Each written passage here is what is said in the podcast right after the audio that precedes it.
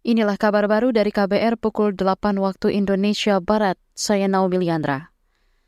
Kementerian Kesehatan belum bisa menjelaskan implikasi lanjutan bila endemi COVID-19 kelak diputuskan.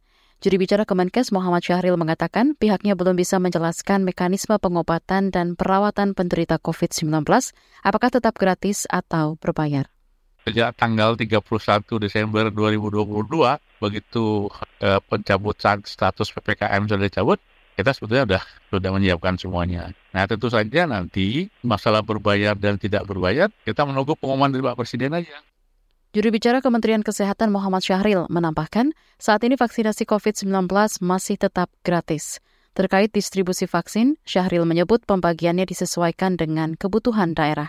Bila vaksin di suatu daerah jumlahnya menipis, maka pemenuhannya diupayakan menggunakan vaksin produksi dalam negeri yaitu Inavac dan Indovac. Saudara sebanyak empat kebutuhan pokok masyarakat Kepokmas di Provinsi Jawa Barat ketersediaannya kurang dari angka kecukupan.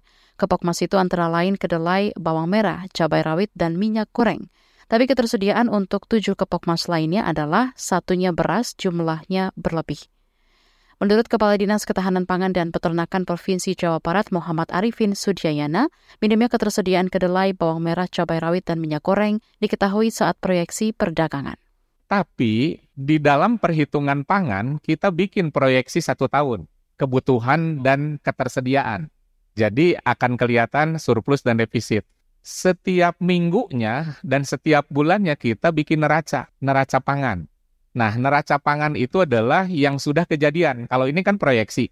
Setiap kita buat neracanya, setiap minggu atau setiap bulan, itu surplus. Nu tadi defisit teh itu tadi Kepala Dinas Ketahanan Pangan dan Peternakan Provinsi Jawa Barat. Seorang anggota parlemen Israel mengusulkan untuk membagi dua masjid Al-Iqsa bagi umat Yahudi dan Muslim. Amit Halevi, seorang anggota parlemen dari Partai Likud yang berkuasa, menyerukan untuk memberi umat Islam sekitar 30 persen dari bagian selatan kompleks Masjid Al-Aqsa. Sisanya, yaitu 70 persen, akan diberikan kepada umat Yahudi, termasuk area di mana Dome of the Rock berada.